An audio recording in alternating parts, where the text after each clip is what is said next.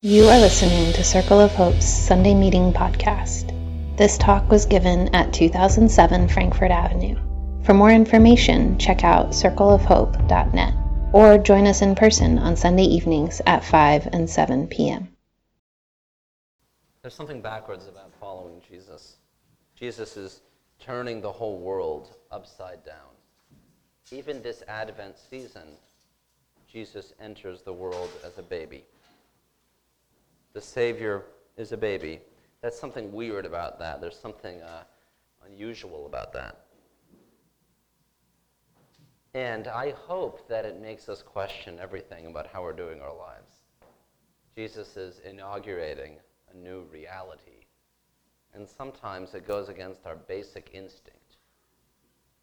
I told someone this week that one of my biggest growth edges, that's a fun way to say weakness, like where I want to grow, was was humility, growing in humility. I was uh, remarking about something, some some pundit or theologian's smugness. I think that's a qualification for uh, those those types of jobs, and how overconfident they were making declarative statements with facts and logic.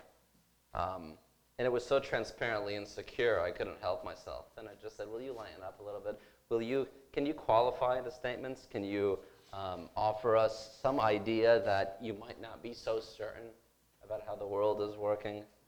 You know, I pity them in a sense because, you know, smugness, overconfidence, absolute certainty sells books, right? It gets clicks, it uh, expands your followers. And, and, and because people love that language that offers certainty. And I think that if you're not so secure, you need to speak your viewpoints like they're objective truth. Um, so I was remarking about this and saying they need to be more humble, but you know what? So do I. Um, our society breeds these kind of folks, and the market selects for them.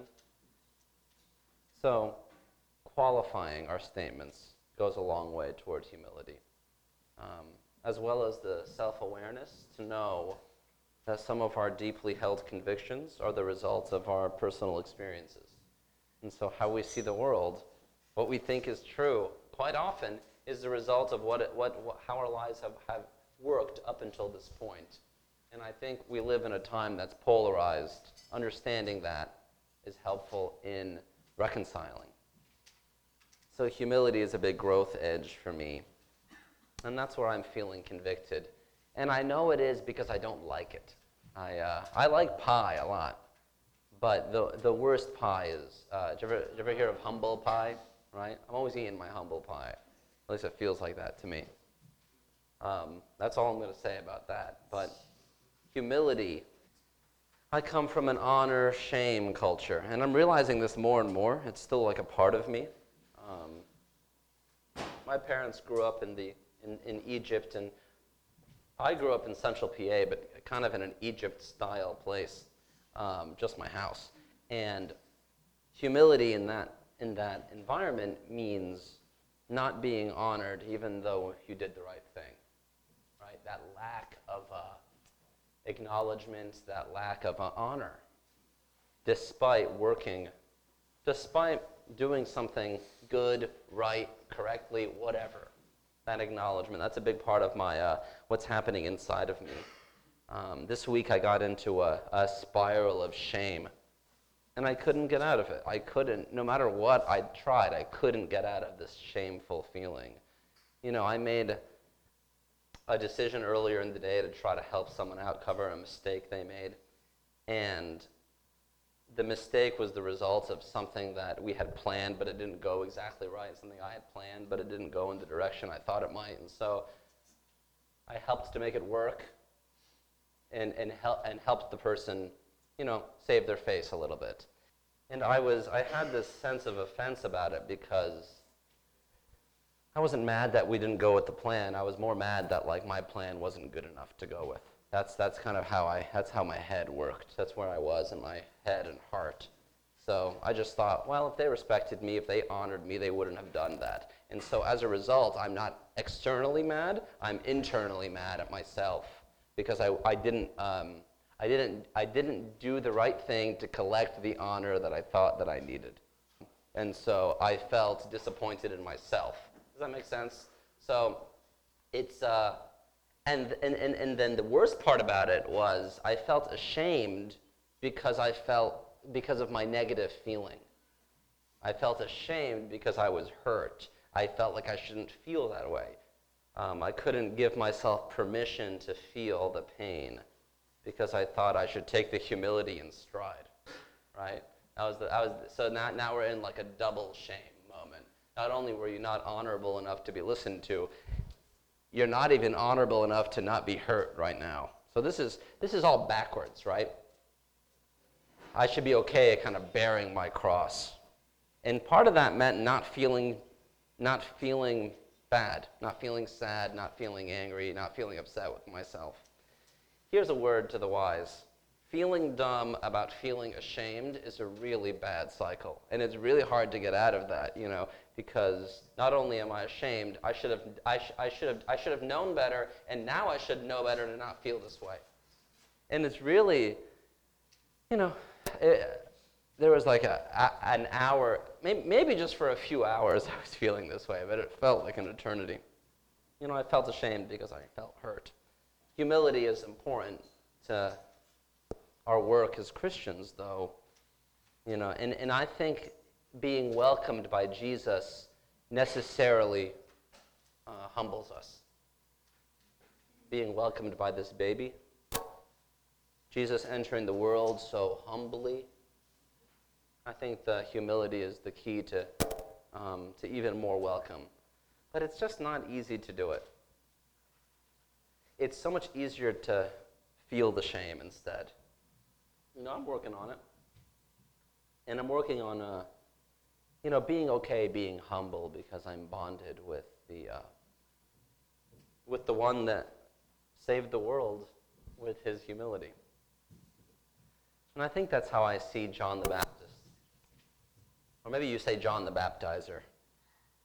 Um, because Baptist means something now that it didn't then. So you might want to, you might feel like you're assigning him a denomination if you say John the Baptist. Maybe, maybe I'm just thinking like that. So we say John the Baptizer. You ever hear that before? John the Southern Baptist. You know, you, that's, that, you, you, could just, you could just go there. He's a guy who's been transformed by God inside and out. Strange, very strange person. And he's uh, welcoming his strange cousin or some sort of relative, Jesus, into the world. He's making a way for Jesus. That's what we were singing about earlier. Here's how uh, Matthew introduces John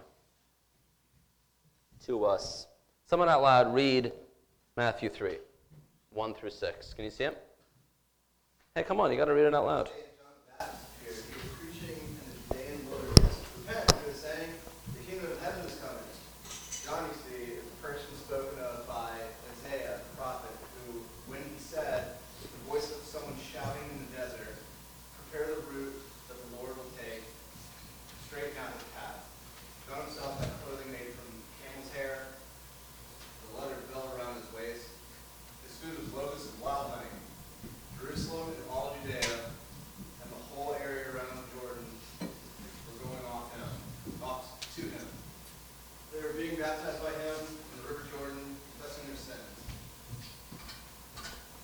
When you think about a first century biography, which we're approaching here with John, you don't always hear about the, uh, the person's appearance or their diet unless it's noteworthy. Something weird is happening here. This isn't exactly normal. He comes from uh, right at the outset of the gospel. We hear about what he dresses like, where he's from. He's apparently strange for those reasons he contrasts with the culture. Man, he looks like he comes from another world, um, and apparently does come from another one. His garb, his location tell us he's a, maybe a revolutionary of sorts, this prophetic person. He's ready to change the world. Comes from a strange place, eats strange food, dresses in strange ways. He relates then to a strange God or at least strange by our standards, right?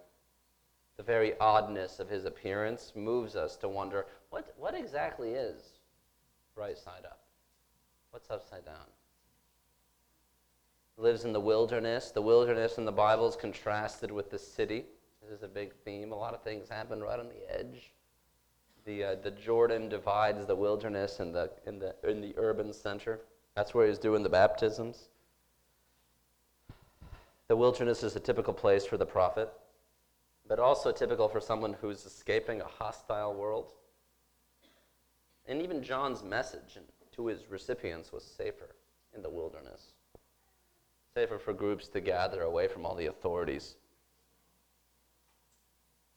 And what he eats and what he drinks is like prophets do, also like poor people. There's something that's happening there. He's a radical follower of God. What makes him radical is his agreement to serve God, not what he wears or what he eats or where he lives particularly. I think that's an important idea to think about. That his appearance, his diet, his location is a result of his commitment to God. It isn't what commits him to God. Does that make sense? So you don't have to eat locusts if, to, to follow God, although following God might move you to do that for some reason.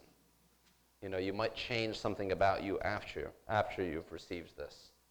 Um, he's radical because of what God has done in him, um, not because of what he wears or what he eats or what he thinks. Even what he thinks. He moves to call people to change their hearts. Repentance is not just a change of mind, though. Um, it's really a change of posture altogether. It's a turning, turning toward God or maybe a returning to God, a returning to home, a, a, a return from a strange place to the comparatively stranger place that's actually our home. A return to the Maker.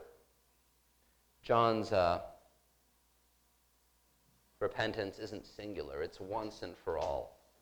It's transformative. It doesn't just sprinkle Jesus into your life, sprinkle God into your life. It doesn't just augment your life, it changes everything about you. And no part of you goes unchanged when you repent and when you change. That's really hard to do. That's what I'm ta- that's why we started with turning the whole world upside down. Every single assumption we have is changing because of our commitment to Jesus.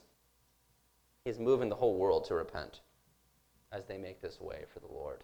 And the baptism of John, the, um, the, the, the, the, baptism that, John's, that John does, this ceremonial washing, um, similar to what the Gentiles, the non Jewish people, went through as they entered the uh, community, is now something that every believer is doing. All people are undergoing this. Um, it's unlikely that the Jewish people would admit non Jewish people into the covenant without a ritual cleaning. And now he's calling people to consider how they've strayed from their Maker and how to return. No one is without blemish. We're all, we're all going to repent. So then the story keeps going in chapter 3, and the religious rulers show up. Somebody else Somebody else read verses uh, 7 to 12 here. He saw several Pharisees and Sadducees coming to be baptized by him. You brood of vipers, he said to them, who warned you to escape from the coming wrath. You'd better prove your repentance by bearing the right sort of fruit, and you needn't start thinking to yourselves, we have Abraham as our father. Let me tell you, God is quite capable of raising up children for Abraham from these stones. The axe is already taking aim at the root of the tree. Every tree that doesn't produce good fruit is to be cut down and burned into the fire. I am baptizing you with water for repentance, John continued, but the one who is coming behind me is more powerful than me. I am not even worthy to carry his sandals. He will baptize you with the Holy Spirit and fire. He's got his shovel in his hand, ready to clear out his barn and gather all his coin into the granary. But he'll burn up the chaff with a fire that will never go out. this, this ceremonial washing, thanks, Kristen. John is allowing um, both Jewish people and non Jewish people to enter into communion with God, He's providing an option for all sorts of people to be transformed and find their new self in God. John probably comes from a separatist community. Um, sometimes we call them the Essenes. Uh, they're radical disciples who lived in the wilderness, distanced themselves from uh, the pollution of urban life. You ever hear the Dead Sea Scrolls? This community probably wrote those, right? That's what we think. Um, this, or or uh, they wrote the manuscripts. This out of the world strangeness is the result of the transformation that's happening. And now he's extending that to everyone. We all have a chance in baptism to find new life in God. But then these religious leaders, the Pharisees and the Sadducees, show up to be baptized too. And in his most aggressive language, he calls them a brood of vipers. These people uh, come to him entitled to being welcomed, entitled to being inclusive, without the humble posture that we're talking about. They actually think because of who they are, because of what they dress like and what they eat, they should be welcomed into the community. This is a complete contrast to John.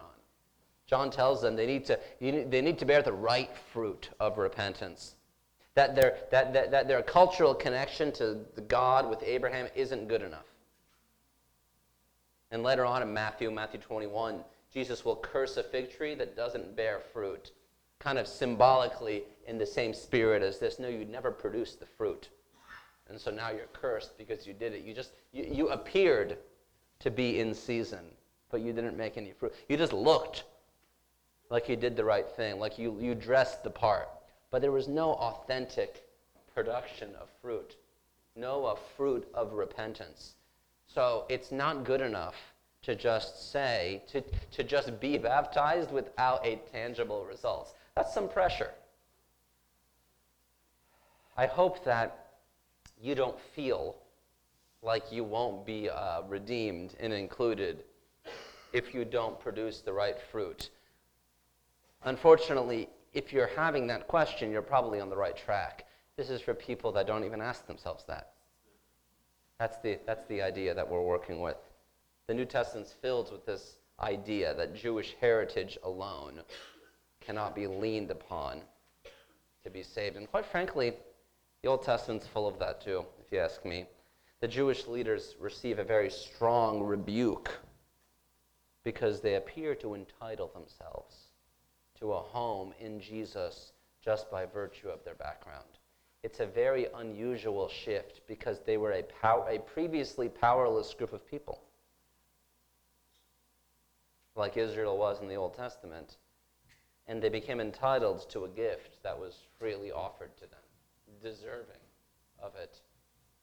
That kind of power, that kind of um, what, what you can turn a blessing into can be dangerous.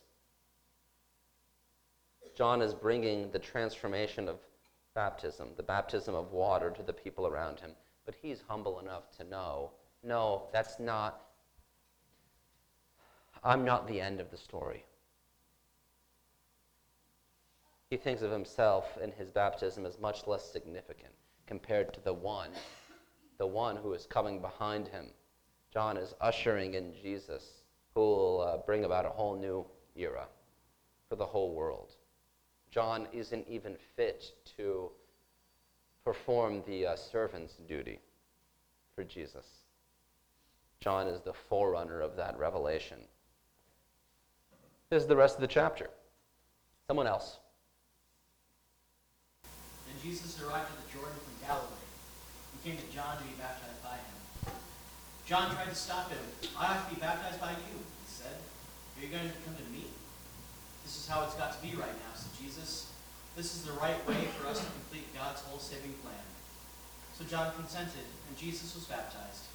All at once, as he came out of the water, suddenly the heavens were opened, and he saw God's Spirit coming down like a dove and landing on him. Then there came a voice out of the heavens. This is my son, my beloved one, said the voice. I am delighted with him.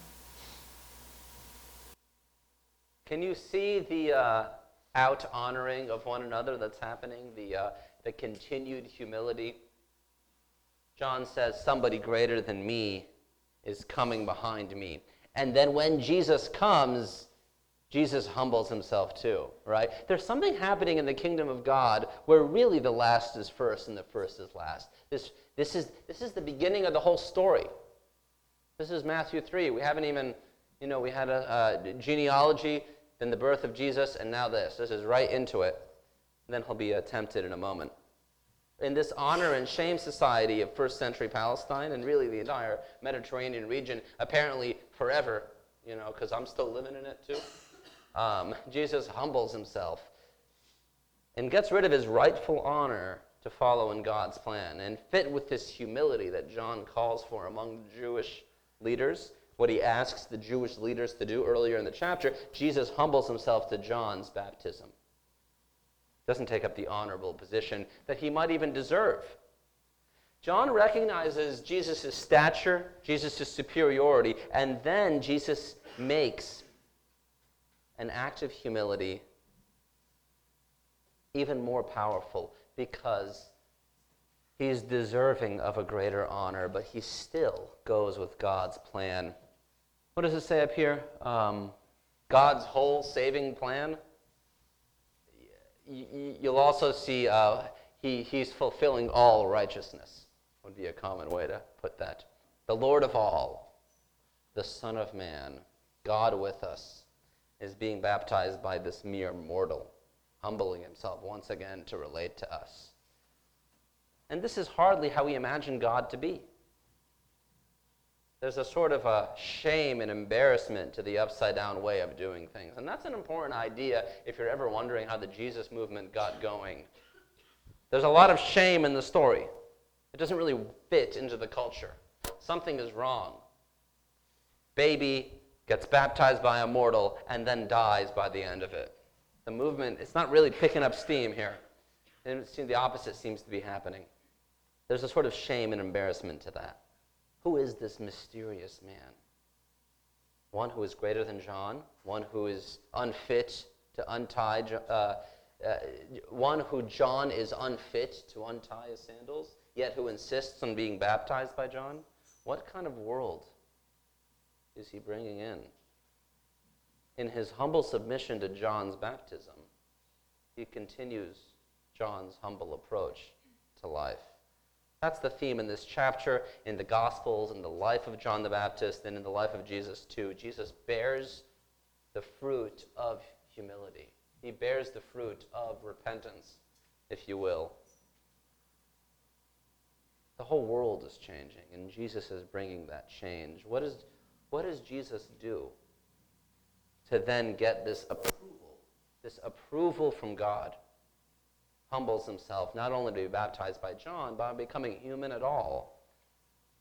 He uh, condescends himself to relate to us. And as a result, receives a blessing from God, approval from God, honor from God. God delights in him. As God delights in you. There's nothing you need to do to take the gift. It's hard to believe that. And I, I, I barely do as I'm telling you. I have, to, I have to tell myself this every day. No, take the gift. It's free. You know, I, I don't have a lot of experience with uh, father figures delighting in me. And I still second guess the gift. No, it's not. I know. I know technically it's right. You know, and I can talk, I can use big words to describe it too. Um, but it's so, it's hard to internalize that. And I, it's hard to believe. No, I do have a Father who delights in me. God is with me. And God is with us too. I hope that we can humble ourselves to receive this and not let our piety, our holiness get in the way. May we all humble ourselves as we receive this freely given grace from Jesus. Use this wonderful gift to bear the fruit of change and repentance. Remind yourself today that there's nothing special that you need to do or to be to receive the gift. It's freely given, it's abundantly given, you know, and you only have uh, to boast in Jesus for that. As we welcome each other in this Advent season, I hope we're humble enough to listen to each other, to know each other, to connect. Receive your commission from God. Be welcomed into the fold, this gift that's freely given to you. And the fruit of your acceptance is this life altering humility. Life is complicated, grace is free. Take it. You're not entitled to it because of your upbringing, because of your background, because of your skin color, because of your gender. It's free. And it's changing the whole world. Freely accepted, and then freely give it away. You don't have to hold on to it. You don't have to hold on to the honor that you receive. You can give that away freely. Welcome someone in as they are, and let the, the, the humble exclusion, the humble extension of the table, uh, may that lead to transformation. Let's say a prayer and do some talk back, shall we? Ooh, this week's poll question. I didn't know there was a slide there, so now you have this. Thank you, Lord, for being here, for being uh, faithful to us and present. May we keep receiving this gift, this freely given gift, and, and, and may it transform us as we include other people. May we keep um, out honoring each other in our humble posture. And in seasons where it's hard, make it, make it a little easier. Show us how to, uh, how to selfie face through you. Amen. Thanks for listening to Circle of Hope's Sunday Meeting Podcast. If you want to talk about it or get connected to a cell, you can find one under our Connect dropdown at circleofhope.net.